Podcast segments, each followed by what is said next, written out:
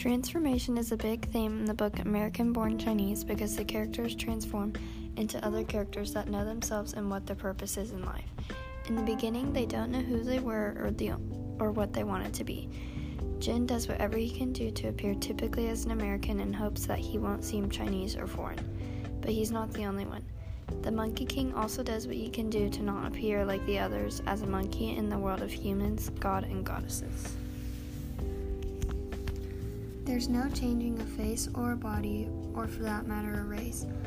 And that's the crux of how foreign works in this book. It's something that the characters can't run away from, and since it's an inextricable part of who they are and how they experience the world around them. What they can change, however, is their self-perception.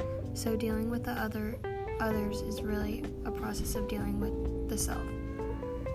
In the book, Jin wanted was trying to hide his Americanness, but really he figured out he, how to come from his Chinese heritage.